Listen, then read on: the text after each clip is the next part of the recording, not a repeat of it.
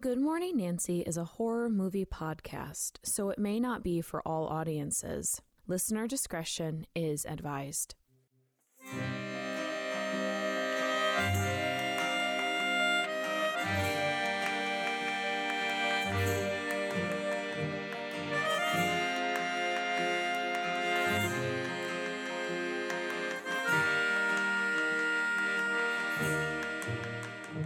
Good morning, Nancy. My name is Gracie. And I'm Abby. And if you're new to the show, welcome. This is a bonus episode between seasons, and we are so excited for you to join us. Oh, and happy Halloween, happy All Saints Day, happy Thanksgiving, and also happy Christmas because we're going to be taking a break after this. We'll get into this in a minute. yes. So, Gracie and I have been friends since forever and we love talking about our favorite horror movies together and with you. All while drinking a nice cup of coffee. Today, we'll be discussing the 1990 psychological horror thriller The Exorcist 3, aka Legion. Based on his screenplay turned novel back into a screenplay, it was written and directed by William Peter Blatty. The film stars George C. Scott, Brad Dourif, Jason Miller, and Ed Flanders. We are not shy about spoilers, so if you haven't seen this film, we highly suggest that you pause this episode and watch it. And despite its title, The Exorcist 3 is technically a direct sequel to the original The Exorcist from 1973, mm-hmm. completely ignoring The Exorcist 2 The Heretic. Um, yeah, so. As you should. right. So if you want to watch The Exorcist, the original one, before you watch this movie, then go right ahead. Uh, specific trigger warnings for this episode can be found in the show notes. Are you still here? Great. Then let's get this morning started. So, um, before we get into the plot summary, uh, I just want to say, Abby and I were talking a little bit before we started hitting record, but um, it, I kind of came to the revelation, and Abby did too, that we uh, after the past almost th- almost three years. It'll be three years coming up. We have sort of been off the rails when it comes to the behind the scenes aspect of this show. Yeah. because maybe we are getting the content out in a timely manner. Like we do one episode a month. Not that big of a deal. But behind the scenes, it is not going the way it used to go. No. Now, you have you've been listening to the show, you're like, "Okay, y'all, we know you have kids, we know you have jobs, blah blah blah blah blah." You know, we talk about it all the time. Mm-hmm. But it's not even that. It's it's yeah, that's a part of why like things need to be like fixed behind the scenes, like we need to do scheduling and stuff around that, whatever. But also like we we weren't I wasn't, I should say. I was not delegating. the work. I was trying to take on way too much and I was stressing myself out. And poor Abby is like, I'm your co host. Let me help, you know? and so it's just like, I don't know what it was. I just didn't, I don't know. I went, I don't know. I lost my brain for a second and I was like, this is how it has to be, blah, blah, blah, blah, blah, blah, blah. I can just do it. And I did not delegate. So that was my bad. Um, I also think I our recording setup works, but it is very archaic. It takes Ugh. a lot of work to set it up. It takes a lot of work to take it down. It takes a lot of work to make sure nothing goes wrong. And if you have and if you have a sound engineer in your studio with you to help, then it's not that big of a deal. But we don't have that. We used to have that when we started. My husband did that, but we don't have that anymore. It's just us two. Um, so because of that, we're not doing this setup anymore. yeah. It will be, it will be like a plan B setup if like something else goes wrong with what we're going to try to do. So my sister is a sound engineer. She also did the the theme song for us. She's actually going to re uh, work the theme song. She's going to make it sound a little bit different, a little bit better, remaster it. She's going to do some editing for us as well. Um, and she's also going to come over to my house and we're going to talk about recording setups and what's going to work. And she lives in the same area as Abby, so I assume she's going to plan with you, Abby, at some point and kind of figure out your setup as well to make sure that we're on the same page and it's going to be great everybody it's going to be Yeah. great and Yeah. i didn't want that that announcement to sound like a big deal because it's not but i did feel bad that you know we didn't get an episode out by halloween and i was a little sad about that um, but there are, there are a lot of things that need to be done behind the scenes, and we need to rework things. We talked about marketing, we talked about getting sponsors again. That's all stuff that kind of fell by the wayside about three years ago when I moved and um, my son was born. And then obviously Abby had things happen right after that, so we never really had a chance to kind of stop and regroup. Right. And after that 100th episode, we just kept going. I kept going. I kept saying, next episode. Okay, next episode. But it's like, I forgot that we take a break between seasons. I mean, that's what I mean, where it's like things that we used to do are just sort of like not popping in my brain anymore. So, mm-hmm. this is a bonus episode. This will hopefully tie tie you guys over until uh, we come back. But we're gonna be doing a lot of behind the scenes stuff. Nothing bad is happening. Abby and I are still really good friends. Yeah. Some people are like, "Are you guys okay?" And I'm like, "Yes." Oh my! I didn't mean it for it to sound like anything bad was happening. It's just that we need to just regroup. That's all. Yeah. It's super healthy, super normal. And to everyone who sent us messages, to everyone who wants to help, we have some people who want to help us with marketing. We have some people who still want to help us with research. Nadia Moraga, who's been helping us the past three episodes, helped us again with this one. She's awesome. So she con- continuously wants to help support us with research. Amber is always there to help us and step in uh, to write stuff. So that's wonderful. We have a lot of support and we are so lucky. And we can't wait to come back with like a new sound. It'll be great. I know. I'm super excited. Also, Gracie is stuck with me for the rest of her life. So don't worry, everyone. It's going to be so good. I'm so excited. Okay. Yes. So, with that said, Abby, would you please be so kind as to read the plot summary? Absolutely. Detective Kinderman is haunted by the brutal death of his friend, Father Karras, the priest who sacrificed his life to save a little girl named Regan from the demon Pazuzu 15 years ago. On the anniversary of Karras's death, Kinderman finds out that a serial killer known as the Gemini is killing again. The only problem is that the Gemini has been dead for over a decade. As Kinderman investigates the recent murders, he discovers that there is a strange man, only known as Patient X, living at the hospital where some of the murders have taken place. Kinderman goes to see this man and recognizes him almost instantly. But it's impossible. The man he resembles is dead. Dun, dun, So- dun. So, is Patient X really Father Karras? Is he the Gemini killer? Or both and many more? Ooh, thank you, Abby, for that lovely plot summary. You're Okay. Yes. So let's get into the production of this film. So in 1971, American writer and devout Catholic William Peter Blatty, um, the Catholic part is uh, going to be coming into the story pretty soon here. we need to say that he's a devout Catholic. Because it has a lot to do with what he writes about. Yeah. So, um, he published his fifth novel entitled The Exorcist in 1971. According to Sam Deegan, quote, after receiving undergraduate and master's degrees in English literature from Georgetown University, Blatty enlisted in the Air Force and joined the Psychological Warfare Division.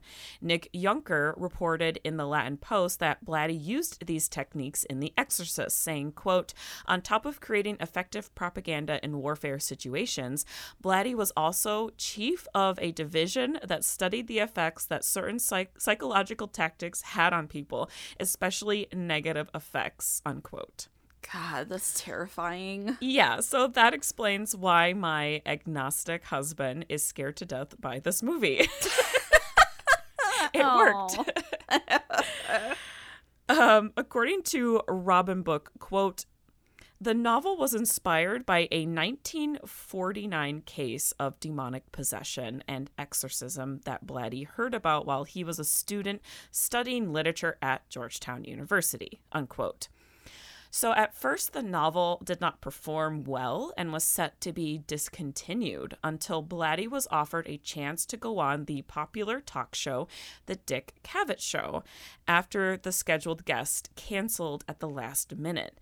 Blatty reportedly enthralled audiences while talking about the nature of good and evil and the existence of the devil. And not long after that, the novel became a bestseller.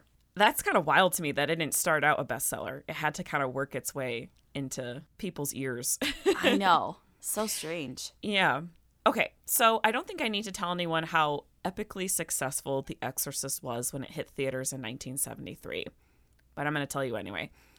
A- according to the Wikipedia page dedicated to the film, since it was a horror film that had gone well over budget and did not have any major stars in the lead roles, Warner Brothers did not have high expectations for The Exorcist.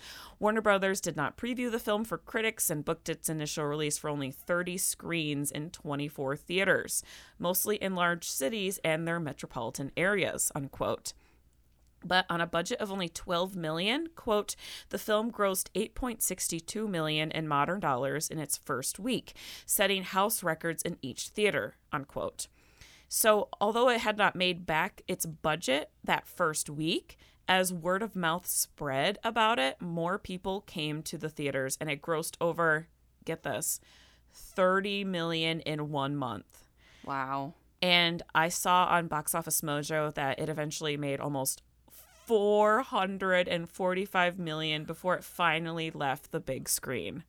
Holy cats. I know. Um so the film wouldn't be dethroned as the most profitable horror movie ever until 2017's It hit theaters 44 years later. Wow. just bonkers. So, according to the Wikipedia page dedicated to the film, reports of strong audience reactions were widespread. Many viewers fainted. A woman in London, when the film opened there, reportedly fainted before the film even began. And, uh, trigger warning a woman in New York was said to have miscarried during the show.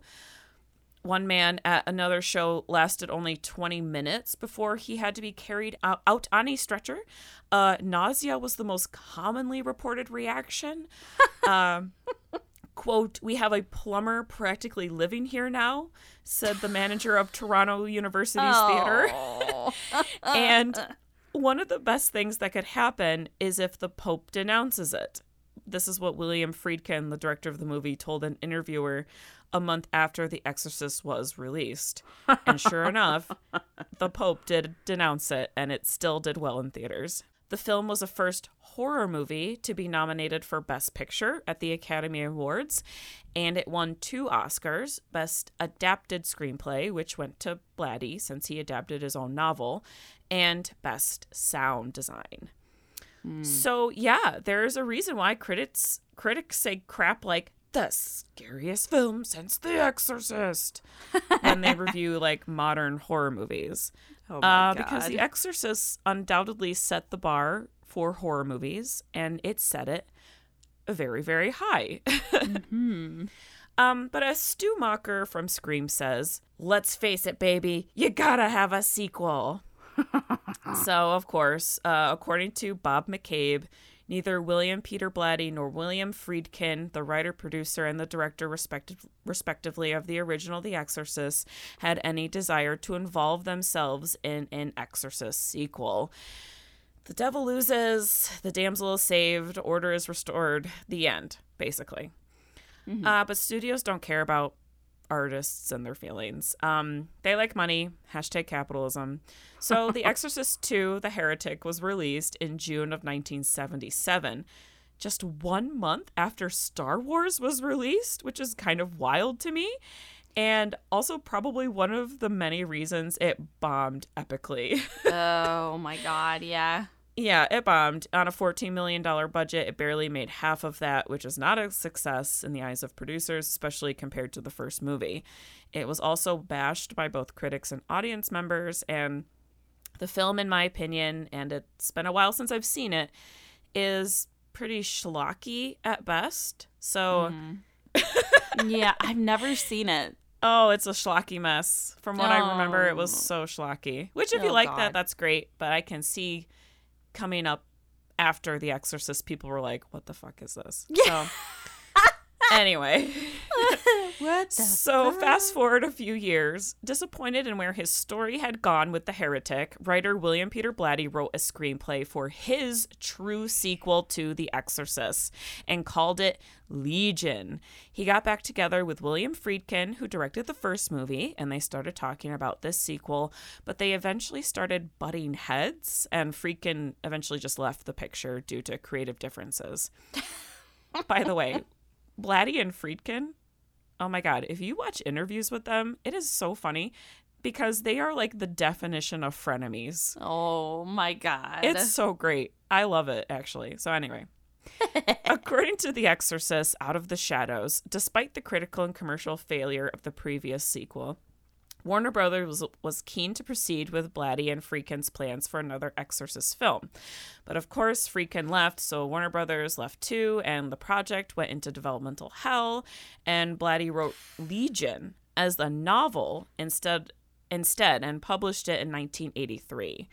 So the screenplay became a novel. It was a huge success, and Blatty then decided to turn the book back into a screenplay.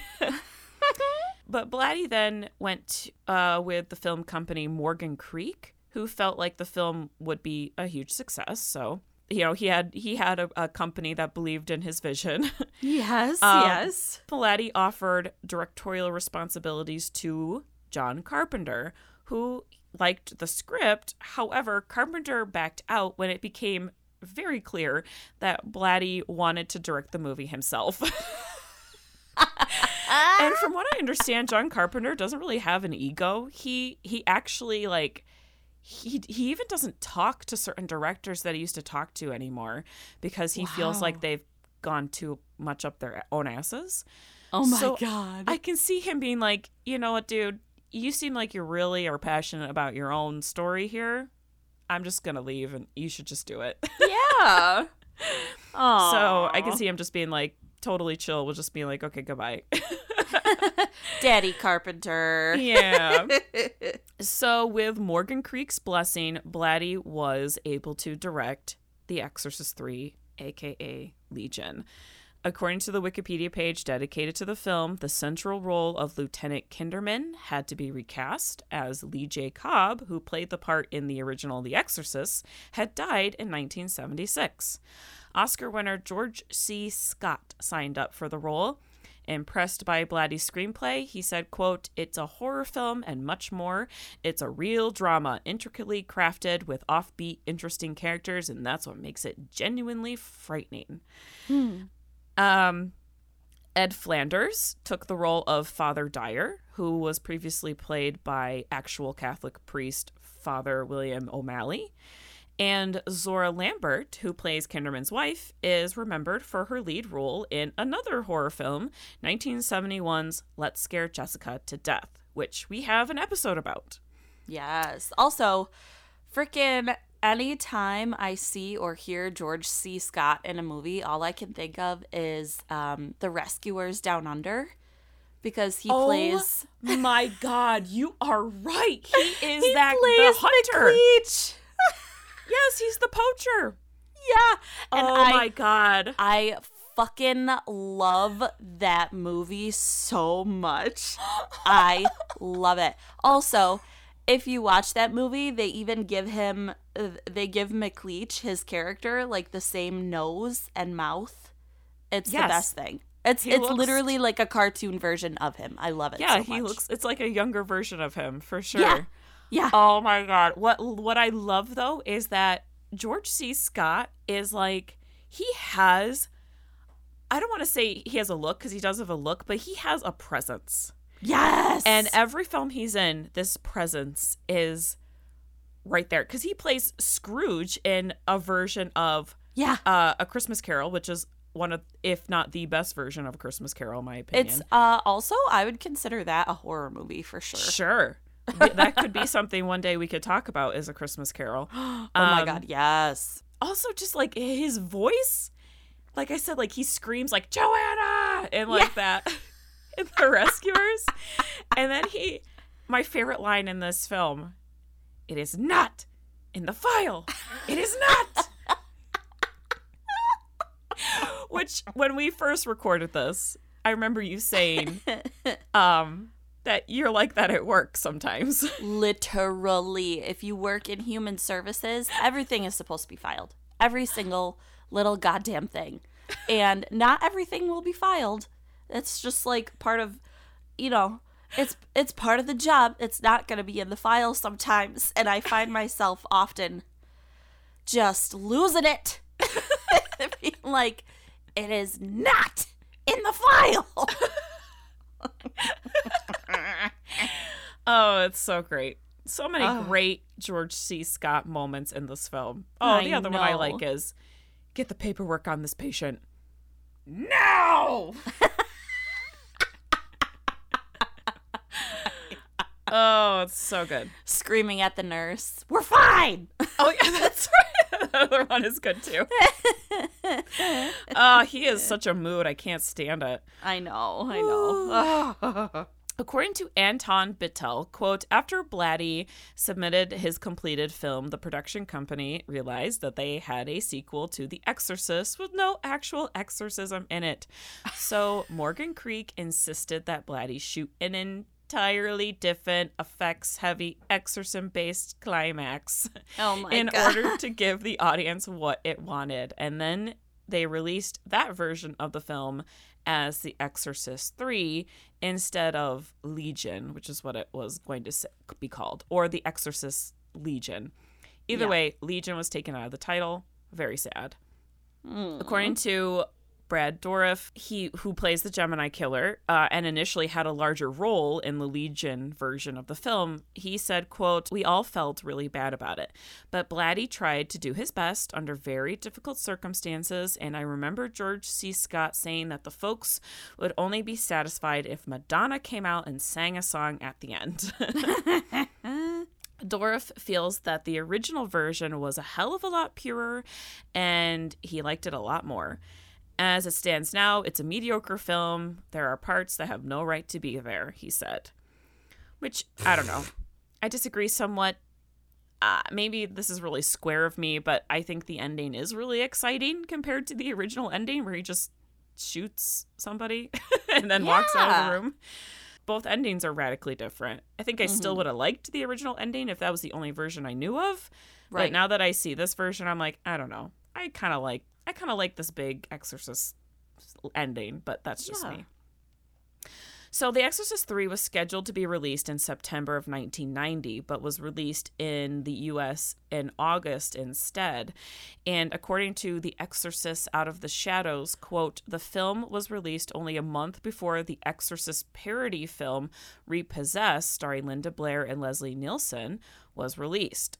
Blair claimed that The Exorcist 3 was rushed released ahead of Repossessed, hijacking the latter's publicity and forcing the comedy to be released a month later than was originally intended. Unquote. I don't know. Well, I don't I can see why they would want to release it early because listen, if you're wondering when The Exorcist became funny and not scary anymore, this is it. Uh, 1990. You know. Yeah. Yep. I mean, maybe The Heretic had a big part of that too, but like by the time it was 1990, everyone was making fun of The Exorcist. It wasn't funny any it wasn't scary anymore. It was only funny. So I mm-hmm. can see why they'd want to rush release the movie before Repossessed. I don't know. There's a part of me thinks maybe it would have got more people to the theater, but then it's like I can see why maybe they were thought that was like bad publicity. So, Yeah. it's like the in Beetlejuice. right. I've seen The Exorcist a hundred times, and it keeps getting funnier every Yep. time. yep, exactly.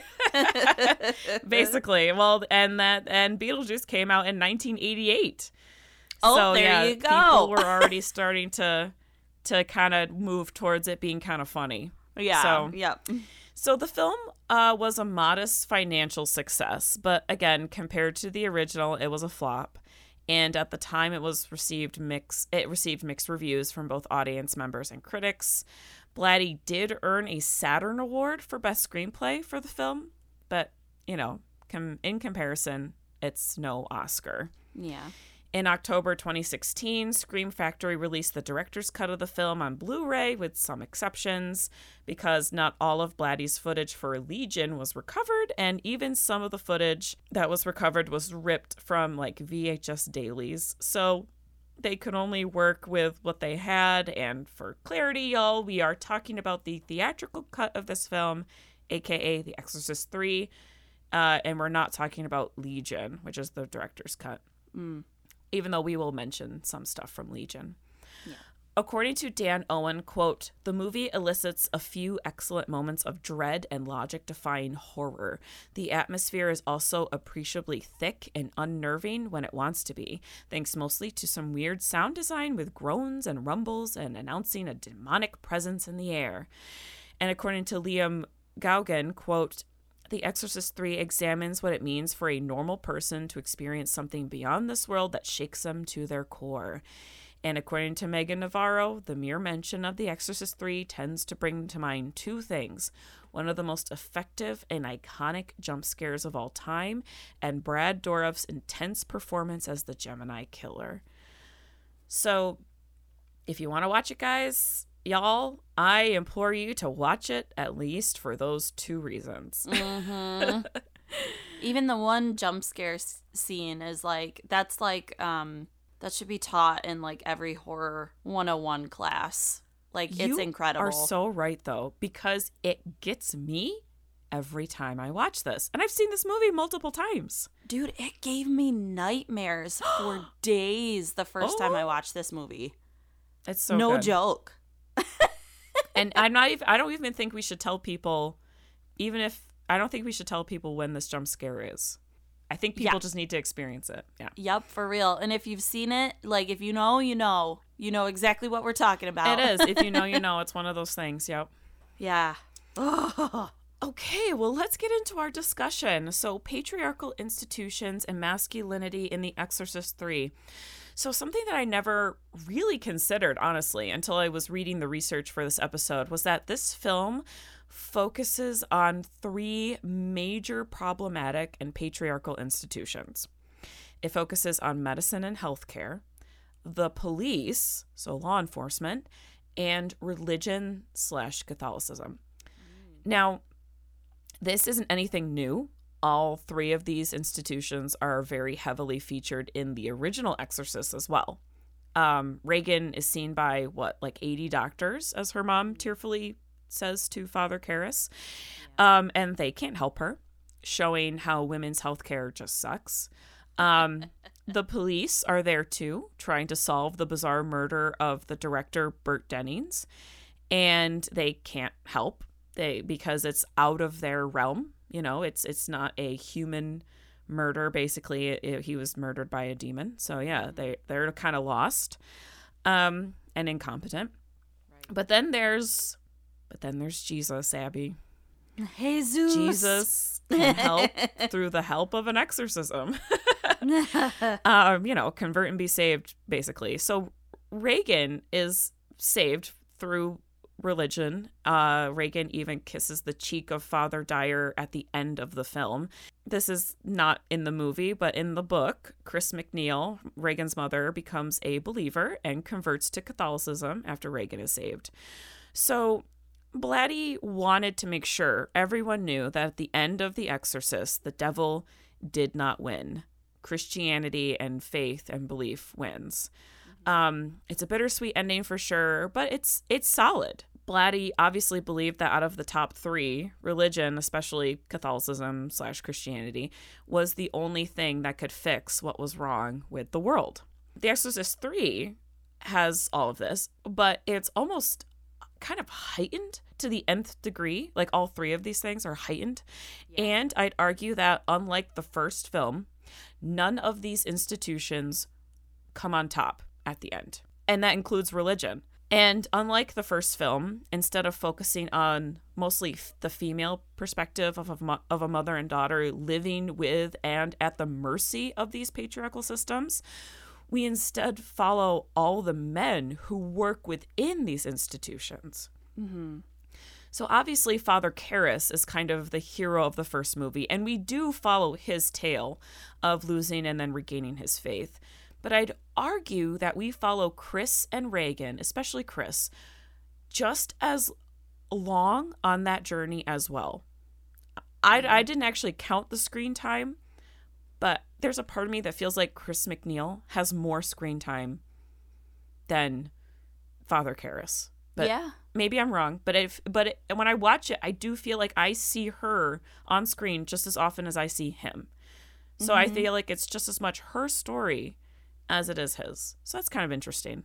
Right. Um either way, The Exorcist 3 takes a very masculine approach to this storytelling. Um, according to the article The Exorcist 3: A Reganless Affair by Carrie Lynn Reinhard, the author states, quote, in The Exorcist 3, we've moved away from the idea of possession being focused on women, but we still are seeing similar struggles of power that are highlighted through a feminist critique, namely in the fact that the man is able to possess other people to do his bidding. The demon here shares some fellowship with fellow evil force Dracula and his ability to entrance women to become his slaves, unquote. So we're going to talk more on this in a bit, but I definitely find it interesting that Blatty shifted the focus away from having two women being saved by a godly man and his sacrifice to having these very emotionally wrecked male protagonists at the center of the film. yeah. Especially an older man, Kinderman, who doesn't actually convert at the end of the film. And I mm. haven't read the book, like I haven't read Legion, so I don't know what the difference is, but all of the priests in this film either die horrible deaths or they just fail at what they're doing. Oh. It, they do, which is like Yeah. s- shocks me Yeah. that this was written by Blatty, who is like s- super Catholic. The male doctor, the chain smoking psychiatrist, he also fails. He's unable to successfully successfully treat patient X. And according to Reinhard, the doctor of the mental asylum is memorizing a script of something to tell Kinderman, i.e., Yeah. he's preparing a lie Uh huh.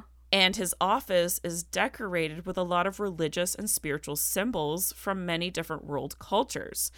So the doctor is positioned as, you know, this is maybe an ableist word here, but it's crazy. And he's evil in some way, which again calls into question the role and power of science in the matters of the modern world, unquote. Mm. And even though Kinderman lives at the end of the movie and he kills Karras slash the Gemini at the end by literally blowing him away. It's really sad and it still leaves him just as broken and doubtful as he was at the start of the film, if not more so. And there's no sense of resolution and peace, making the ending itself seem masculine and violent.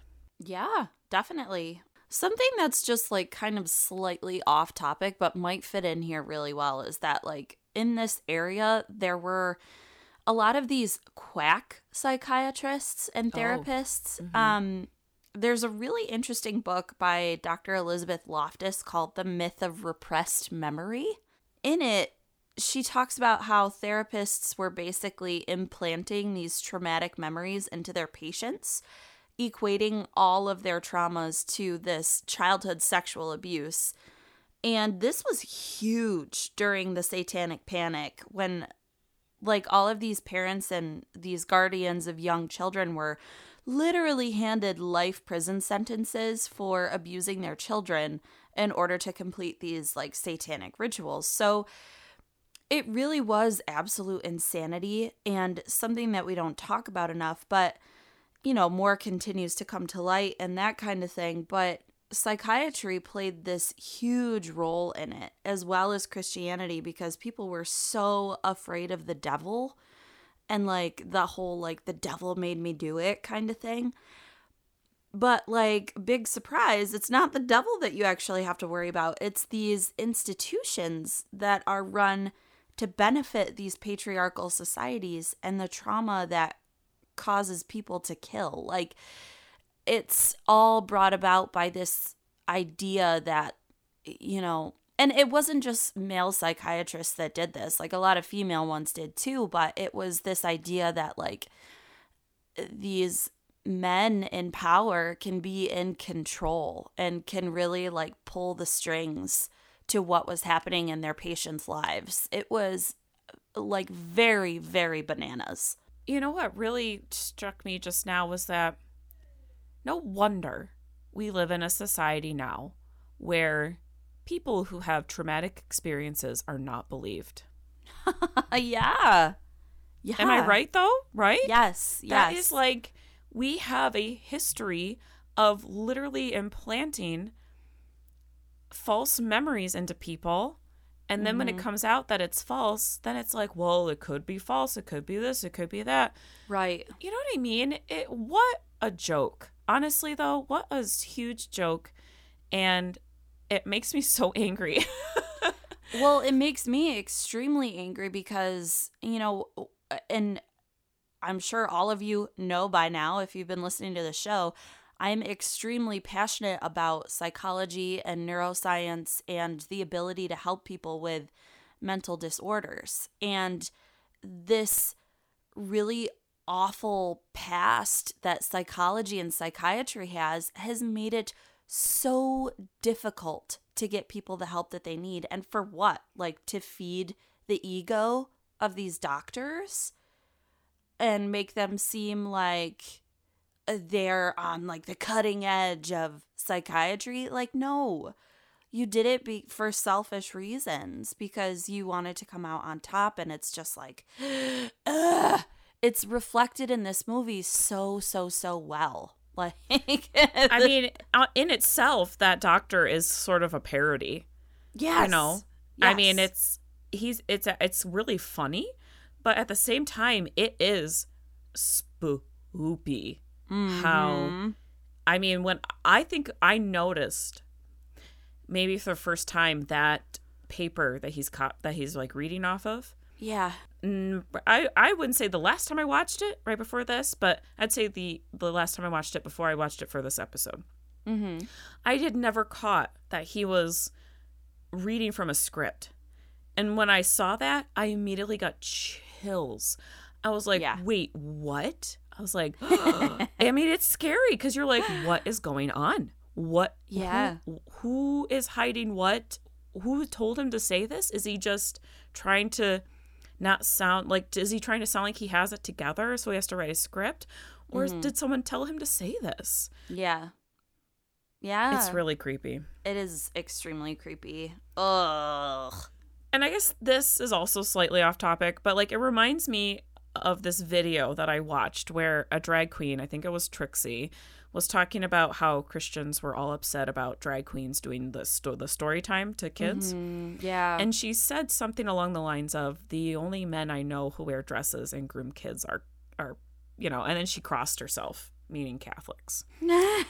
I know. And I was like, whoa. And then Trixie said, I don't know anyone who's gone to therapy because they went to a drag show, but I do know people who have gone to therapy because of their religious upbringing or something like that. I'm paraphrasing. yeah. But um like and i'm so glad that we actually are ending up like re-recording this because there is a video that's floating around on instagram of this woman and she is i think she's in like a town court meeting in tennessee and she's talking about how like she's never been raped at a drag show but she has been raped in church I did see that video. and Yep. she's like, and you know what? The men in the church told me it was my fault. I was like, holy shit. Like, I got chills listening to her because I'm like, you know what? You are correct. right. Because places like that, those are safe spaces typically. Hmm. so, according to Reinhard, there is no real rite of exorcism performed, as the one here is interrupted, and the whole event ends with Kinderman putting a bullet in Karras's head. It is a very masculine act of violence, putting something into someone else and killing them, whereas ex- an exorcism is about trying to take something out of someone to save them which is a rather feminine act. Maybe that's why this exorcism ends with a bullet. The possessed person was a man, and the only proper way to save a man is with a masculine act. The mm-hmm. feminine act of exorcism is shown as weak when dealing with a possessed man, as indicated by how quickly the demon dispatches Father Morning. But when you have a masculine violence, masculine violence at your disposal, then a possessed man can be stopped. And yet, the vanquishing of the demon is still performed by a man representing a patriarchal institution, law enforcement. Kinderman is even assisted by the representative for the patriarchal institution of religion, as Father Morning's near death intervention prevents Kinderman from, from succumbing to the demon's tricks. The man, in caps, has the last word, whether it's through the language of the Roman rites or through the retort of a snub nosed revolver. Unquote. Yeah, like these institutions are, they're supposed to be humane and they're there to ensure that justice should be served the right way. But I mean, if you look at it from this film's perspective, here we are. Um, we get to the end because of divine intervention and these judgment calls from a man. and yes, this is a horror film, and yes, it's make believe, but honestly, this really isn't out of the realm of possibility for what we see, like in the mental health industry. Like many times we see police officers who are not trained to deal with this very specific symptomology that goes hand in hand with like for example these axis 1 diagnoses like schizophrenia schizoaffective disorder bipolar borderline like a lot of officers aren't trained in these areas so it can be really, really scary to deal with something when it's unpredictable, especially with human beings. But if you kind of take it and approach it from an informed perspective, it gives you kind of a better handle like ways to handle it aside from you know, like shooting people in the head. but like right. in in this film Kinderman sort of goes blind. Like he is a skeptic and he's tossed around in these religious waters and he has no idea what to do with the religious aspect of things. So, of course, he would react the only way he knows how, and that is by shooting in order to survive or like in order to protect the public that he's supposed to be defending. And it's kind of this eerie reflection of how we see a lot of these stories play out in real life. And I think it does, like, it really does have a lot to do with how we have socially viewed masculine energy for a long time. Like, I think that if this movie had been flipped and it was a woman in the position, perhaps she would have been tasked with, like, really talking it out, seeing what the root of the guy's trauma was, blah, blah, blah. Like, I highly doubt that if it had been a woman police officer, she would have just like point blank shot him. you well, know what I mean? Yes. And I. I don't know if Blatty quite understands how to write women in that sense. Right. Yeah. Um so I if that was the case, I don't know if he would have been the right person to write yeah. the script. Yeah. If the if the if the if Kinderman was a, a woman. Uh yeah. Huh. But also, I think it's important that Kinderman was a man. Sure. You know, we um kind of talked about it when we recorded this last episode and I mean, the time we recorded before this. yeah, the first the first shot. yeah, we were kind of touching on that theme of like you can like problematic movies as long as you understand that like this isn't real life. But I right. also you, you can like problematic movies as long as you know why they are problematic. Yes. And I think really this movie speaks volumes about what it is to look at things from a feminist perspective because you're looking at it through um, a male lens and you're really getting like that side of the story and getting to see him run the gamut of those emotions and stuff like that. Like he is such an emotional character and I feel like even in the 90s that was not seen in a lot of male characters, especially male police officers. Well, especially George C. Scott, who is Patton. Yes. You know, like that's yeah. what he won his Oscar for, right? Was the movie yeah. Patton, where he played a, a, guy in the military. Yes. Like it was like because you're correct. Like, y- here's the thing: when you're looking at movies from the '90s backward, you Yep.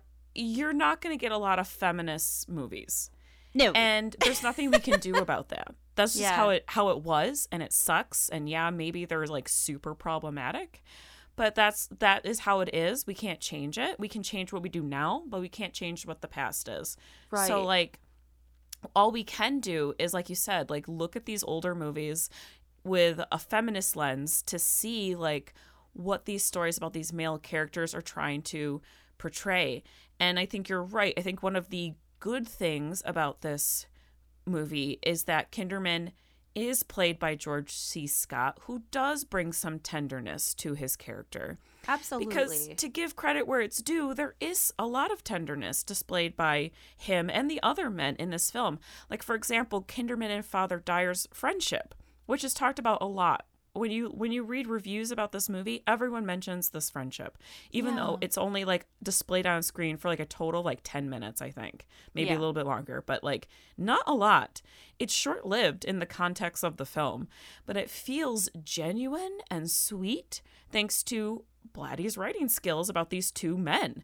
The, and Ed Flanders and George C. Scott have mm. great chemistry.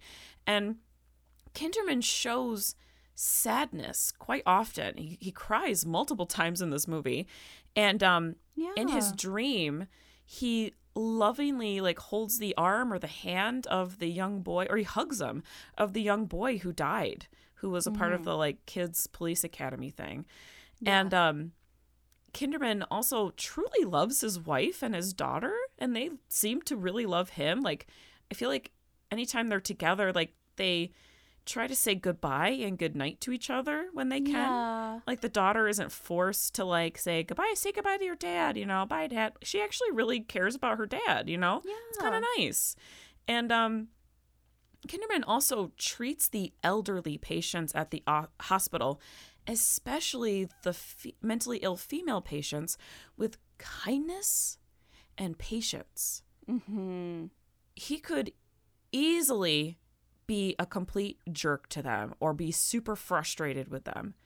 And he's not. Yeah. he he is very patient and sweet to them.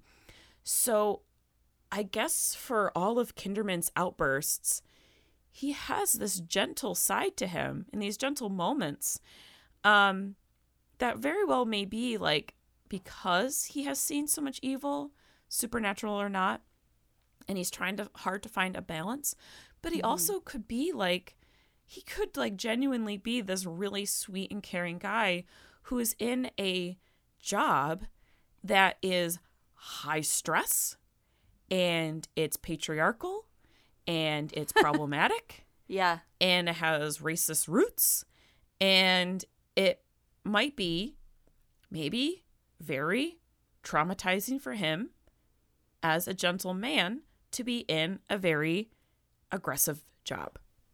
I think so. And it's very evident by the people that he works with as well, which I think I want to say we talk about this later in the episode, but it's like he is really in his own way defying those norms and kind of bringing this even though he is an older man, he's bringing this breath of fresh air into his police department because I feel like in a lot of these films you just see like oh I'm like an angry masculine man and I have these outbursts and people better get out of my way cuz I'm investigating a murder. Like it's not it doesn't feel like that with him. So Right, and I don't I don't want to talk too much about that the the blackface because I don't feel like it's my place, but right, right. I think that it is interesting that here's this old white detective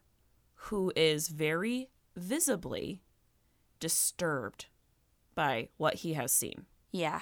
to this young black boy. So I I just think that that is a very interesting take and Blatty is white. So Right. that he wrote this. So anyway, I just think that that was a, that was a very interesting very interesting thing to add to his story. Yeah. So, especially in 1990, you know.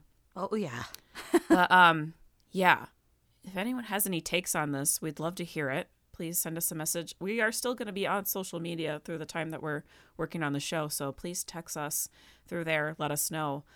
Um, according to Sam Deegan in their essay "I Believe in Death," William Peter Blatty and the Horror of Faith quote: "Blatty seems to posit that violence defines masculinity on some fundamental level. Kinderman is racked with guilt, presumably." As he has not done enough to ebb or appease this flow of violence. As a result, this film involves a conversation between two male characters attempting to work out how to live in such a violent world. Unquote. And, quote, Blatty's texts explore deep seated, if unfocused, anxieties about gender relations where madness and thus evil exists because of uncertainty about one's place in the world, either as a man or as a Christian. Trauma causes a fundamental division within the self, which cannot be solved in these texts by reason and science alone. Unquote. Ooh, yes, I love that. And it blends so well into our next topic of Catholic guilt and religious trauma. Yay! All right, so it's no secret that Catholic guilt is a very real thing within American society. Um, but I feel like this was especially true in the 80s and 90s when morals, quote unquote, were a really big part of politics, thanks to Reagan and all of that garbage. We've been talking a lot about Ronald Reagan recently, haven't we?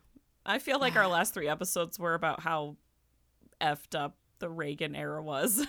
Oh my God. what a uh, shit show of a presidency. Holy Yeah. cow. Well, I feel like Reaganism really influenced a lot of the horror genre because it's its after effects were felt for generations and it affected so many communities in really really negative ways. And he was a giant piece of trash and his policies left America in shambles. So that kind of lies at the heart of so many um, like American horror stories. And maybe someday we should write a book about the link between horror and Reagan's America. But um, I know. I haven't seen a book about that. Maybe that's our maybe that's our calling. maybe. oh my God, yeah. According to Sean Beatty for Talk Film Society, The Exorcist 3 opens on the anniversary of Karras's death, and Kinderman's guilt over his lost friend's death hangs over the proceedings quite heavily. Kinderman does have one thing keeping him going, though his friendship with Father Dyer, a mutual acquaintance through Father Damien Karras, who also shares in his grief. Every year, they attempt to cheer each other up by meeting for a movie at a local theater. Neither man is made to feel better, save for the feeling that at least they tried to help each other. right. I just have to point out how much I love this in the film. Like, each man has these separate conversations about how he has to cheer the other one up. That's true. Yeah. They're both going into it like I'm only doing this because he gets so sad around this time of year. Yeah, both- like, I don't get sad. I, I'm fine. I know. I, uh, I, sadness? What? No. You're right. it's it just reminds me of that like grandfatherly tenderness but um Beatty goes on to say the desire to help others who you know are in pain is a strong point of guilt for Catholics and often those in the Catholic faith find themselves saying I wish I could have done more to help when something goes wrong. Um Kinderman isn't among the religious. He spends quite a lot of time arguing with Dyer about the existence of a loving Christian God over topics such as suffering, death, disease, and murder, with which Kinderman himself is quite familiar. Being a homicide detective, he's seen the absolute worst of humanity and what it can do to one another. There's no denying that it's gotten to him in his long career. Yeah, and the part where he talks about the boy Thomas being killed is is equal parts chilling and, and heartbreaking and he kind of has to make Father Dyer kind of get it. Yeah. He's like, I don't think you get the shit I see on a daily basis. yeah. You know? And he- when he explains it, the murder scene, Father Dyer's just like sitting there, like shaking. And the waitress comes in and she's like, Can I take your order? Do you still want that? Are you okay with that, Father? And he's just like, Oh, oh, oh, oh," you know? like, Oh my god. it's like, uh, read the room. But Yeah. um, it's really upsetting for Father Dyer, but I think it's also a huge wake wake up call for him. Like obviously, I'm sure he's heard a lot of stuff when he does confession and whatever, but like that's also problematic. Whatever, we're not talking about that right now.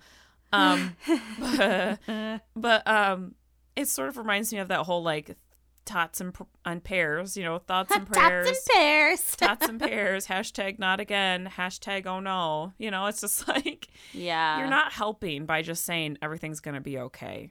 Like that's Yeah. just not how that's not how you help. Right. It's also something that we can relate to kind of how the police handle and talk about the traumas that they see. Like that being said, I want to be clear and say that we are both not 100% supportive of the police in this country. We're not. But uh, sorry, not sorry. we are merely talking from a dramatic lens. There's no denying that the police see real life horror shows on a daily basis, but they also have a lot of a lot of stuff that they gotta really, really fix and dismantle. Right. Anyway, continue. Well, Kinderman is just kind of spilling his guts, and everyone around him is like, just living their life. And it's a great metaphor for how the police carry their weight. And not really just the police, even like emergency responders and, uh, you know, people in law enforcement who might not be police and all that kind of stuff. Kinderman is, he's just kind of breaking down more and more as the film progresses. And it's like so normal. yeah. Right. And it's not in the same breath. Like after Father Dyer's passing, he's trying to talk to the men in the hospital about the Gemini killer. Uh, He does this like in between tears and bouts of anger, and it's very powerful stuff to see. Like he has a lot on his plate that he's trying to deal with. So, Jerry Smith, for their article, makes an interesting point when he says Kinderman is a man completely angry at the idea of a God, so upset that something could exist just to sit back and watch people like the little boy or his dear friend Father Dyer be murdered. So it's arguable that Kinderman hates the idea of any higher power, whether it's good or not. And at the end of the film, Kinderman doesn't convert or even admit to believing in God or even goodness in its pure form. Instead, he admits to believing in evil. Smith goes on to say Kinderman is faced with so many signs of evil that in his anger, his pain, and his sadness, he finds belief that it's all part of a plan. The suffering is part of something larger. Kinderman snarls, This I believe in. I believe in death. I believe in disease. I believe in injustice and inhumanity, torture and anger and hate. I believe in murder. I believe in pain. I believe in cruelty and infidelity. I believe in slime and stink and every crawling, putrid thing, every possible ugliness and corruption. You son of a bitch. I believe in you. Yeah, when I first saw this film, I was like, oh, then now he's going to say, but I also believe in balance or I believe in goodness too, you know? There's that you can't see the light without the dark. um, but he doesn't do that. You know, he no. doesn't say that. He just believes in the evil, which is like again, Blatty with his his devout Catholicism background, like the fact that he's that he keeps it at that is I mean, it blows my mind. Yeah. And again, I don't know how the book ends. Maybe there is some hopeful cathar- catharsis that happens, but this movie doesn't have it. No, no. But this is something that I really, really loved because there's this idea in Christianity, and I'm speaking from personal experience here, but that some, it, it's also very permeable in some churches that you cannot talk about anything bad. Like, you cannot have feelings of hate or anger because it's not of God. Like Sure. those are those are feelings that come from Satan, like that kind of thing. I'm sorry. And I know, yeah, I know. I'm laughing because do I believe that we should we should try that uh, as well as we can to find goodness and be happy? Sure. Is anger and sadness very real and valid emotions too? Yes. Yeah. like you you should not deny yourself those feelings because no. it throws the balance off and makes you very unhealthy. But it's a huge part of the trauma that those involved in religion tend to come up against because it's in so many teachings. Right. Like again, from my own personal experience talking about like scary things or sinful things wasn't allowed in my household because it mm. was like inviting the devil into your life. oh no. Yeah, but I mean, I think quite the contrary. Like, understanding that darkness is really the only way to defeat it, or mm-hmm. even just like live with it. Sometimes you don't have to defeat the bad things, sometimes you just learn how to live with it, you know? Well, I know the Babadook is a very good example of that for sure. Yeah, it's like being chronically depressed. You know that it's it's not going to go anywhere. You can treat it with meds and taking care of yourself as well as you can, but like you have that with you for life. So you just kind of like learn how to live with it. You know what I mean? Um, not to mention in a lot of traditional Christianity, the way that the Bible is taught kind of makes it play out like a horror story. like you got the dead coming to life, you got people being possessed and like mm-hmm. descriptions of hell and what the end of days looks like. So I know. You know, I don't think a lot of people who aren't Christian realize that Jesus performed an exorcism. yeah. This wasn't just like made up by c- Catholics to like Yeah. whatever. This happened in the Bible. yes, for sure. Probably it's not actually, in the same way that happened in the movies, but It's a very like scary story. Like the It guy is. Is possessed and Jesus comes across him and then he like casts the evil into like this group of pigs yeah, that's right. and they all like run off the edge of a cliff and die. Like Yeah, it's it's it's, it's, very unsettling. well, and that's where that that line comes from. Like we are legion, right? That comes from the Bible when Jesus Yes. asks, like, "Who are you?" yes. We are not one. We are many. We are legion, or something like that. Yeah. It's, It's yeah. So this is based off of that. It's scary. It is. but it's also okay to talk about that evil and filth like in that context. Like if you're talking about the Bible, yeah, sure, but when it touches your own life, no, no, no. Like it's very taboo. So no one's talking about what is like really I I sound like a like a conspiracy theorist. Nobody's talking about what's really happening. But like I truly believe this is how priests in the Catholic Church have gotten away with like molestation for so long, to be Oh. honest. You're correct. I think Yeah. that's exactly that. Exactly. One of the major reasons for sure. Um, I just got to add here that I just thought of this, but obviously, like, you don't talk about things and that's how you can control people, right? Mm-hmm. But a lot of, I, from what I understand, Christians believe that they themselves can never be holy. They are always the sheep that Yeah. follow the holy figure. Yeah. I was always brought up to believe that you can be just as spiritual and holy as Jesus. You can you can have that Christ consciousness Yeah. that Jesus was said to have. And the f- so the fact that like you can be you can be this powerful and loving being uh it is probably would consider a lot of Catholics and a lot of Christians would think was very sinful to think that you could be equal to Jesus. Yeah.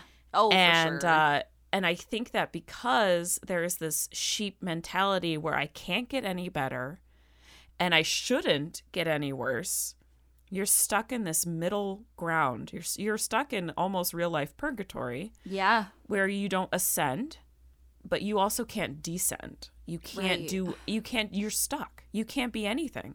Right. So there is this childlike um like brainwashing that happens where it's like Oh, yeah. you're here in the middle. You can't be any better, but you also can't be any worse.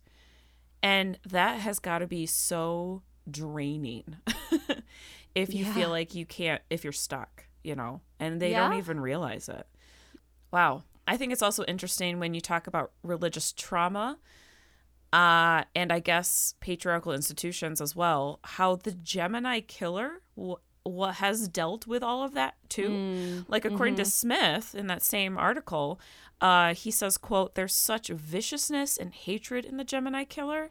He's angry at the abusive father he had as a child, and he's angry at the religion that he was a part of. Yeah. So like he is also a victim of it. A hundred percent.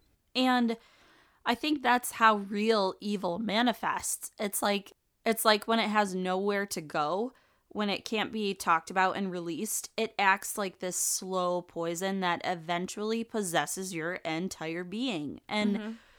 listen, I'm not saying that this is an excuse for murder or anything like that, but it definitely explains how the seed is sown and it's trauma. I know that trauma is like kind of a buzzword right now, but we are learning so much about it and how it really seems to be the root cause of a lot of issues, both like mentally, physiologically, and systemically. So, yeah, I think religious trauma is definitely at the heart of a lot of it. Like we said, like the three major institutions, there's systemic racism in all three of these large patriarchal institutions as well. Yeah, yeah, It's like, and there's sexism yeah. in these large patriarchal institutions. The the top three, they have sexism, racism, and they control the world.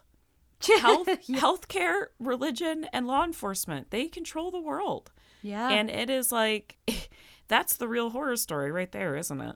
It's Oh, like you can't get out of God. it. Hmm. Sorry if you wanted to have a good day, everyone. I know. Happy Thanksgiving, I guess. so let's move on to our next topic. Your flesh is not your own, the body and dreams in The Exorcist 3. So, according to Sam Deegan, quote, regardless of the reason behind it, demonic possession is what Clifton describes as invasive horror. The threat comes from within the body itself. Quote, a quintessential feature of demon possession is the loss of bodily control, or more specifically, an involuntary cession of control to the possessing demon, the invasive agent, unquote. So in this film, men and women are both possessed, but it's mostly older women. According to Carrie Lynn Reinhard, quote, Interestingly, the women with the most narrative impact in the film have been positioned as older women. The voice of the killer of the priest, the mother in law, and the woman in the hospital outside of the priest's room, unquote. But why older women? Narratively, why is this so effective? well, according to Alana Prochuk for the essay Hell is Older People Aging as the Ultimate Cinematic Horror, quote, isolation, frustrated attempts to communicate, bodily decay, imminent death. These are the hallmarks of Western horror movies and also of old age.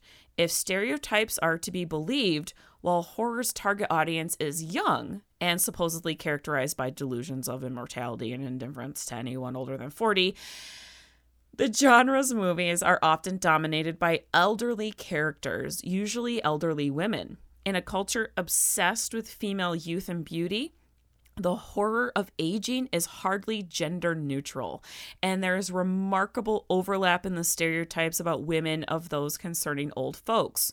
You know, needy, frail, and irrational, unquote. Prochuk goes on to say, quote, loss of self-control can also imply susceptibility to evil control by others. Yet another reason aging scares us. In The Exorcist 3, patients on the senile dementia ward are possessed by the spirit of a deranged murderer and enact multiple killings. One scene shows one scene shows an elderly woman crawling on the ceiling of the ward, unbeknownst to the investigator standing below her. The image suggests a profound lack of self determination. The woman is both infantile, she's crawling, and animalistic, hovering like a fly but certainly not a responsible adult. In a later scene, a different elderly woman nearly decapitates a teenage girl quite out of the blue. Her brutality is juxtaposed with the innocent senility moments before the attack. Can you help me? Is it bedtime? The murder, this is what she says, and the murder attempt makes us jump, but it also distracts us from the closer to home terror of lost self sufficiency, unquote. So that's something I never really thought of that, yeah, like these women are treated, uh, they're infantilized because they're older, but also they're maybe not, you know, they have mental illnesses, mental disorders. So I never really thought of this, but yeah, like these women in this film are are are like I said, like infantilized, and then you have these older men who are the heroes of the story. Well, basically, there's no safe space for women. That's right. You're right, and which makes it that makes it really interesting because of Blatty being a a, a, a Catholic. You know, what does he think of like where where do women need to be? Because if we look back at The Exorcist, you know, uh, Chris MacNeil, she is this movie star who doesn't get to spend a lot of time with her daughter, even though she absolutely loves her daughter in the movie. You see that for sure, and Yeah. and she does spend time with her in the movie. But it makes me wonder: Will he spend? Will she spend more time with her daughter now that this Well, has happened? Is that what he's trying to say? It's I don't know. It's almost like Chris is being punished for For the being things successful, that she's doing. Yeah, being successful and also um, being separated from her husband, who is Right. Regan's dad. Like, it's uh, it makes my skin crawl. It's like women try so so so hard to have it all and be able to do all these things, and they're just thwarted by patriarchal systems. she's just missing one thing, and that's religion. But she gets that at the end, and it's like, oh god, okay. yeah, it's you gotta have either a husband or religion. Like, ugh. But Yep. kind of going along with what we were saying a second ago, it's also a testament to how much we hate the elderly in this country. Like, yes. no joke. And you learn this very quickly working in especially human services, but mental health and like overall health care, they're mm-hmm. the outcasts. And it's because society views them as like having nothing to contribute, kind of like how I was talking a minute ago about how they're not of childbearing age, like which is kind of ironic because they hold all of the answers in this murder investigation. So mm-hmm. In a way it's kind of like oh you want to ignore us okay well we'll just wait here for you to pay attention because we Yeah. have what you need so yeah. in a way it's drawing attention to what we're most uncomfortable with like the fact that the elderly lack proper care or understanding when it comes to aging and illness and they're also in the end of life like we have a really really huge problem with death in our country too but it's uh and i think that goes hand in hand with being uncomfortable with elderly people because they are close to death you know?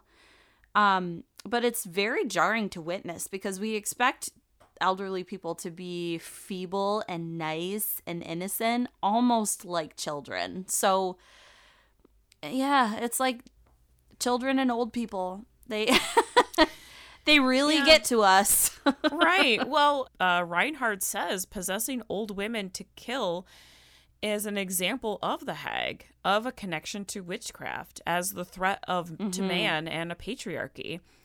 So it would also be an example of like gender bending of objection because it appears to be a male personality inhabiting the women quote catatonics are so easy to possess unquote uh, and that's what patient x says. Old women demonstrate great supernatural power when possessed and the unholy howl. People without agency being controlled like puppets and gaining power when controlled by this masculine force unquote. Yeah. And Sam Deegan says, quote, the head is a particular source of horror in The Exorcist 3, such as in a key sequence where a nurse is decapitated with a pair of industrial medical shears. The use of violence and mutilation within the film heads, blood, and limbs are displayed frequently, suggests that the whole, wholeness of the body is only transitory, and the dehumanized flesh is more easily disassembled than one would like to believe. Your flesh is not your own, but your dreams and memories and even sense of identity may also not be yours. The Gemini killer inhabiting the body of Karras in The Exorcist 3 remarks I have dreams of a rose and falling down a long flight of stairs. These are not the dreams of the demon, but of Father Karras, distorted and confused by the other entities possessing his consciousness. Unquote. Oh, hi. Hello. Yes, I love this. hmm I love the idea. I, I take it back. I don't love the idea, but it's interesting to me that the idea of removing the head is the most sacrilegious thing you can do because you're essentially removing the consciousness of a person. And while we haven't figured out where the soul resides, I am willing to bet that it's in the brain or the central nervous system. And uh, so, upon further review, I did find many sources that said the soul is thought to reside within the brain. So, there you go. And here's another interesting concept according to walpolecatholic.net. The human body shares in the dignity of the image of God. It is a human body precisely because it is animated by a spiritual soul, and it is the whole human person that is intended to become, in the body of Christ, a temple of the Spirit. The human person, though made of body and soul, is a unity. Through this very bodily condition, he sums up himself in the elements of the material world. Through him, they are thus brought to their highest perfection and can raise their voice in praise freely given to the Creator. For this reason, man may not despise his bodily life. Rather, he is obliged to regard his body as good and to hold it in honor, since God has created it and will raise it up on the last day. Yeah. So, really, the Gemini killer is creating the ultimate chaos for those who are faithful. So, if your soul resides in your brain and you sever that from your body, when you're resurrected, will you know who you are? Will you get lost? Like, I'm wondering if this is the point of Kinderman's dream and how the victims are stuck in this kind of limbo, wondering where to go. Right. Well, like you mentioned, Kinderman dreams as well, just like Karras. So, according to Jerry Smith, Kinderman's dreams are filled with surreal sequences in which he walks through heaven and sees Fabio, Patrick Ewing, and other celebrities, adding to the realistically weird happenings of our dreams, with some people appearing only because they were a passing thought at some point prior to slumber. And in in the same dream, an angel of the deceased boy Kinderman is investigating runs up to the lieutenant and hugs him before Kinderman tells the boy, "I'm sorry you were killed. I miss you." And we see the softness inside the typically hard-edged performance Scott gives in the film, unquote. And I got to say about that, this is one of the most realistic depictions of what dreaming feels like. I saw one article saying, "What the fuck? That was so weird. Why did he say it like that? Like, why did he say, like, I miss you? You know, like, that's so stupid. and I was like, you fetus. He was dreaming. like, are you kidding? Like, you talk weird in your dreams. Like, what? Oh, yes. Oh, God. Yeah. So, Samuel L. Jackson is also in that dream. His voice is dubbed over, but he's playing the blind man who says the living are deaf. And I think it's interesting that Kinderman's dreams and his and this idea of heaven is a bit chaotic. And the fact that the angels don't speak and are played by celebrities that aren't known for speaking, right? Yeah. Like Fabio was on book covers and Ewing was a professional basketball player. yeah.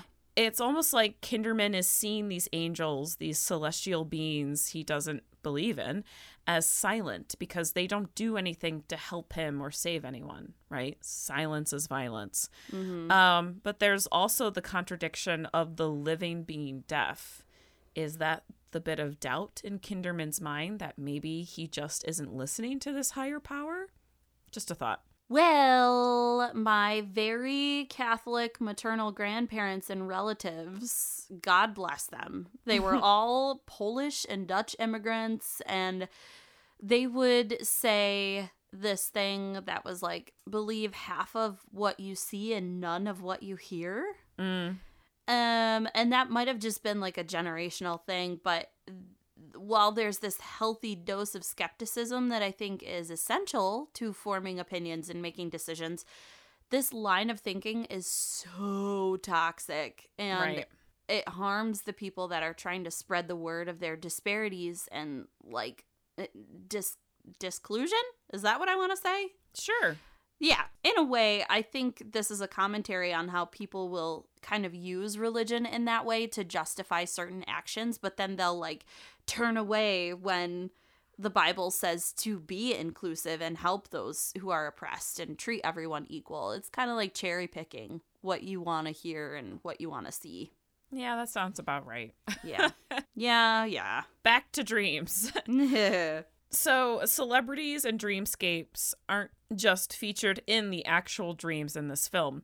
The inclusion of very random celebrities and pop culture items in what is supposed to be the non dream world blends the film's reality and the characters' dreams.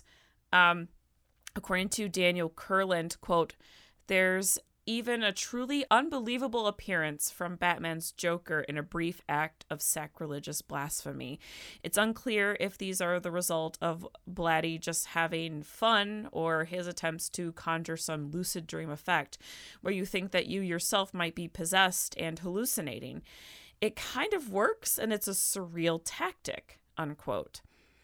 And Larry King also makes an appearance in the restaurant that Father Dyer and Kinderman are in at the start of the film. That's so weird. I know. So, from the very beginning of this movie, as the audience, we are not grounded. Yeah. Because the first shot is like the first thing that the first thing we experience while the credits are rolling is a dream because we mm-hmm. see Thomas with the rose, we go up the steps, we go through Georgetown, like we are dreaming in that scene too. So like from the very beginning, we we as the audience, we are not grounded in reality. right. And according to Andrew Andrew Carroll, quote, "The Exorcist 3 feels like being trapped in a dreadful dream, one where no matter how hard you try waking, life always remains just out of reach. The nightmarish imagery of The Exorcist 3 is at once as subtle as a scalpel and as blunt as a sledgehammer. When Kinderman visits Father Riley, all the lights go off." And echoing the film's opening, dark shadows race through the Georgetown Seminary, and the face on the statue of a saint changes into a fanged parody. Other moments, like flies orbiting a nurse and a crucifix weeping blood, are more in keeping with Catholic parables and Bible stories. Unquote. Yeah. So, yeah, from the very beginning, we are all feeling like we are kind of out of our body. Like we are seeing like pop culture character icons and celebrities, and we're just kind of like floating through space and seeing like weird imagery all over the place. So we are never we never know if we are in someone's dream or if we are in the reality of the film. We are are maybe we're possessed. Are we possessed by somebody else? Because there's a lot of pov shots in this as well. I don't know. It's pretty great. It's so good. okay let's jump to the final topic. It's a wonderful life frank capra's film in relation to the exorcist 3 I'm sorry. Every time I see the double L in this, all I can think of is like llama. According to Sam Deegan, quote, a key reference in The Exorcist 3 is the 1946 Frank Capra film It's a Wonderful Life. Both Kinderman and Father Dyer cite the film as their favorite and attend a cinema showing together early in the first act. It's a Wonderful Life is written in blood on the wall of Dyer's hospital room after he's murdered.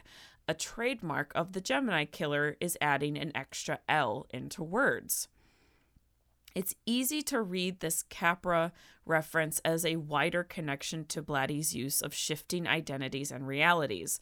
In Capra's film, George Bailey is so depressed by the difficulties in his life that he considers suicide, but a helpful angel takes him to an alternate reality where he never existed to show him how much worse the town of Bedford Falls would be without him.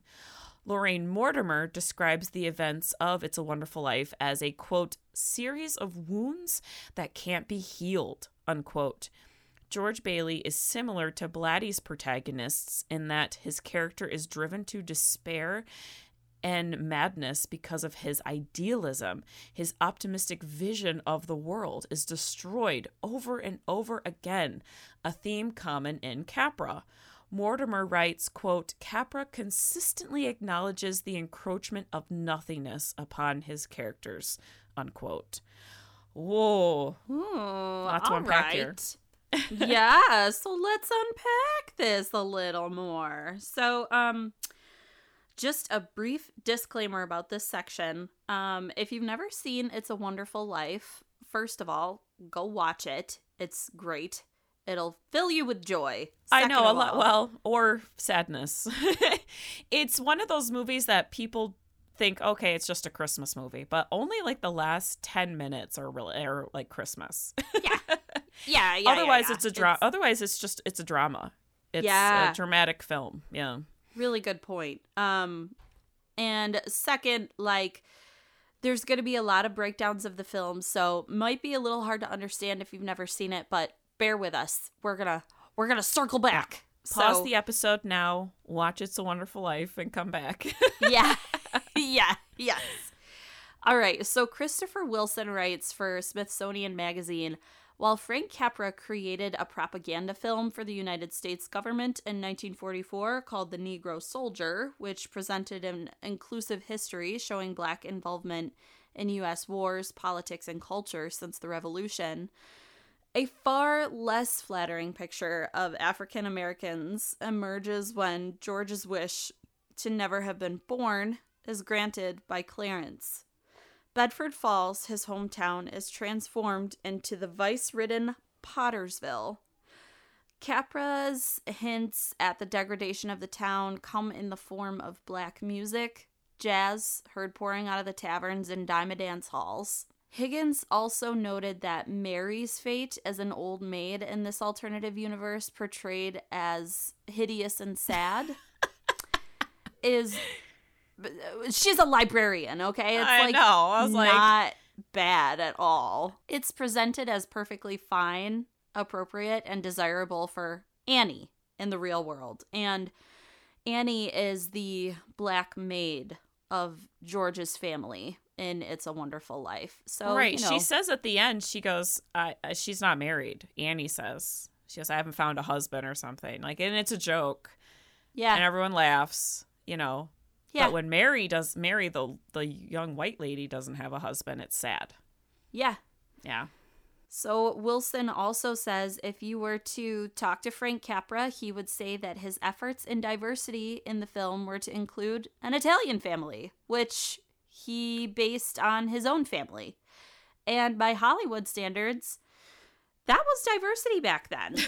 oh my God, right? Um, and according to another author uh, whose last name is Higgins, about 4 million Italians immigrated to the United States between the 1880s and 1920s, and many faced discrimination, resulting in around 10,000 Italian Americans being incarcerated when the United States and Italy fought in World War II. This prejudice is alluded to in the film when Mr. Potter tries to buy George off with the promise of a high paying job to bring an end to Bailey Park. Uh, the greedy capitalist asks the idealistic George if he is really going to waste his life playing nursemaid to a lot of garlic eaters. Oh God, I, yeah, I remember that now. Yikes. Yeah. Yikes is right. At a time when uh, Catholic immigrants and rural communities in small towns were the subject of threats, harassment, and terrorism by the Ku Klux Klan, the portrayal of the Americanization of an immigrant family like the Mar- Martinis, despite the stereotypical elements we see in their depiction in the film, was Capra's ode to the American dream. So we're seeing a lot of problems here already, but he goes on to say that while Harry Bailey makes Harry is um, George's brother in the Right, film, his younger brother. Yep, he makes headlines as a Navy flyer who shoots down two kamikaze planes and prevents them from crashing into a transport ship full of soldiers. George and Mary and others in Bedford Falls support the war effort the way millions of Americans did. Mary ran the USO, and George served as everything from air raid warden to organizer of paper drives to scrap drives to rubber drives. As Higgins points out, the actor behind George, Jimmy Stewart, commanded four engine bombers in World War II and came home suffering from PTSD to the point he questioned how he could ever go back to acting in Hollywood. The dark and tortured emotional struggles that George endures throughout the film speak to the trauma millions of Americans were living with following the war, just as Stewart was. So, wow, that's a lot. Yeah. But both of these films, The Exorcist and It's a Wonderful Life, deal with death and disparities within communities, but where It's a Wonderful Life commends a white man for all he has done within his community, The Exorcist 3 kind of looks at what's being done by white men and mm-hmm. how unhelpful that is. Right. So, so both films also address the topic of suicide and without getting too much into the original storyline of The Exorcist, spoiler alert, we know from previous discussions that Father Karras dies because he jumps out of Regan's window after kind of absorbing Pazuzu following her exorcism. So in It's a Wonderful Life, George, the main character, is deterred from ending his own life because of all of the good he has done. So he is believed to be a good man. And so mm-hmm. it would be such a shame for him to jump off a bridge. And Right. Similarly, Father Karras is what you would also consider a good man, along with Kinderman and Dyer. And I think where the films kind of diverge is at the intersection of trauma and guilt and traditional masculinity and the idea of sacrifice. So, Right. They they like to go see a movie where the guy doesn't jump to his death. unlike- exactly. Unlike, what their friend ended up doing. Right. Yes. Yeah. And I mean, it, there's like a whole mystery surrounding Karras's death because nobody was there to witness the exorcism. No, they get there they get there and there's two dead priests and a crying girl. Yeah. Yeah. So, like, they don't understand that it was a sacrifice to save this young girl. And they're like, what the fuck? Like, what is going on here? So, to continue, George is a representation of what a man is traditionally like supposed to be, right? Like he figures out the problem, he provides for his family, and he serves others, and in return, he gets the support of his community, and the town rallies behind him. And the story works because it pays no mind to racism or sexism or gender roles or the realities of capitalism and the way that greed and corruption actually run the country. Like it touches on it a tiny, tiny bit, but it's all kind of this facade. So Right. sorry to everyone who is like, ah, this this story is so great. It's only the story of a white man. Yeah, So- it's kind of a white savior story. Truly, truly it is. yeah, it is, huh? So the men in The Exorcist 3 are faced with these very realistic problems that I would argue kind of tower over George and this whitewashed world of Bedford Falls. And I think Father Dyer and Kinderman enjoy this film so much because of that reason. Like, there's this fantasy that they want to live out, that they want to be the heroes and you know, possibly even the traditional men. But these problems that they face are so big and they don't have a community that rallies behind them. And Kinderman's police department is full of racism and stupidity, and Dyer's parish is full of cynicism and old men and fear. And the Gemini exploits these fears and insecurities and multiplies them by picking very specific victims. Correct. Yeah, even though he he never says that they're he says that they're random. The Gemini killer says that these oh I only go by random, kill random people. And I'm like, uh Yeah, he's like, I'm not racist, but uh you're full of shit. Yeah. yeah. Yeah, yeah, it's like, mm, okay, next. Right. But I mean, ironically, and I'm not trying to be like a gatekeeper here, like everyone has traumas. There's big T's, there's little T's. It's all relative to your own life. However, I would say that Kinderman has a, a little bit more resilience than George does. Yeah, George C. Scott as Kinderman. He was really good for this role. I think because so. you really get to see through his performance how incredibly uh disturbing the world is Mhm. and how you have to sort of accept and believe in this evil Yes. in order to conquer it. Yeah. Um, and maybe that means putting all that is good aside and shooting it in the face. I don't know because he, like you said, like mentioned earlier, he knows no other way to destroy it.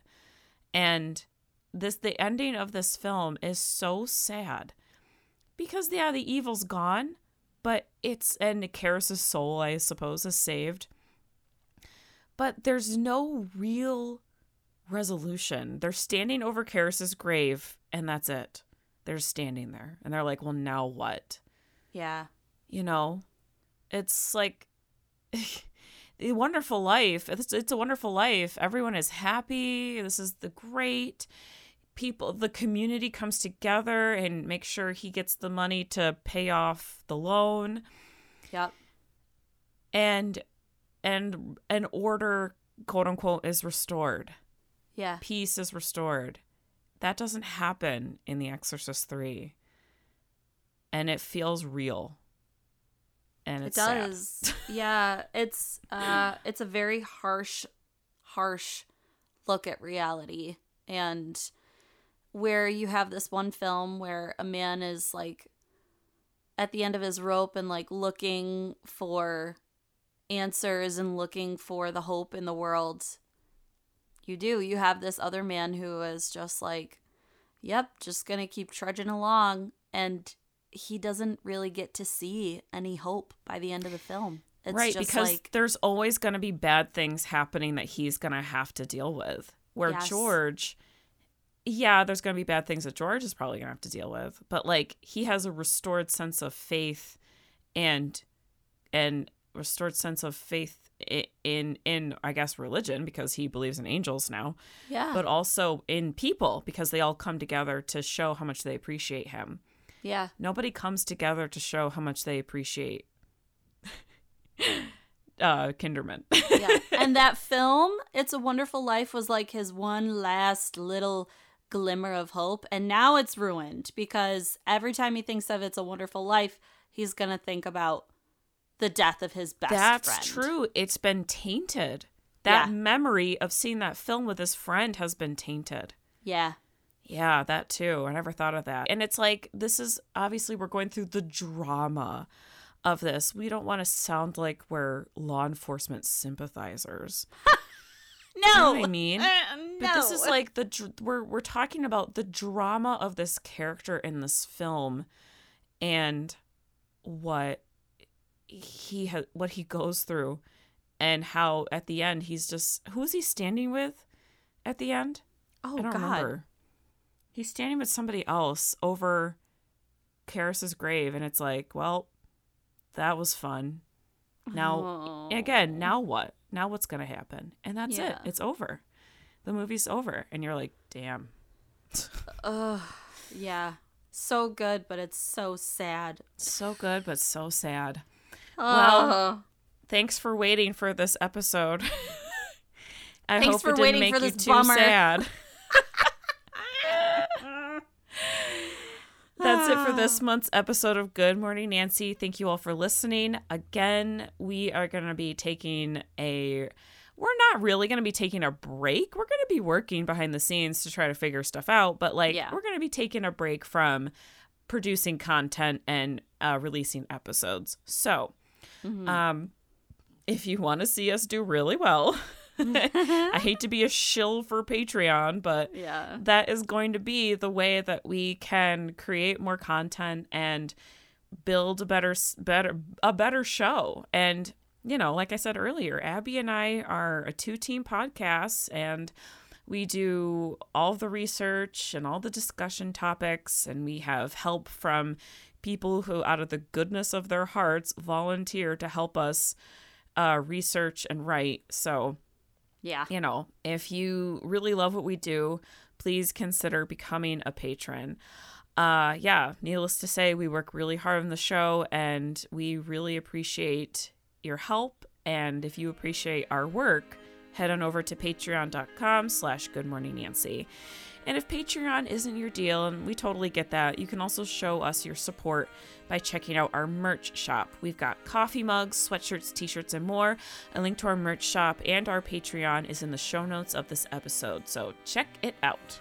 Yes, and a free way to help the show is by following us on social media Twitter at Good Morning Nan and Instagram at Good Morning Nancy Podcast. And don't forget to also tell a friend and spread the word about our show, please. Yes, Black Lives Matter and Trans Lives Matter. Check out this episode's show notes to see how you can donate and support and help out. We love you all to death. Have a good morning. Bye.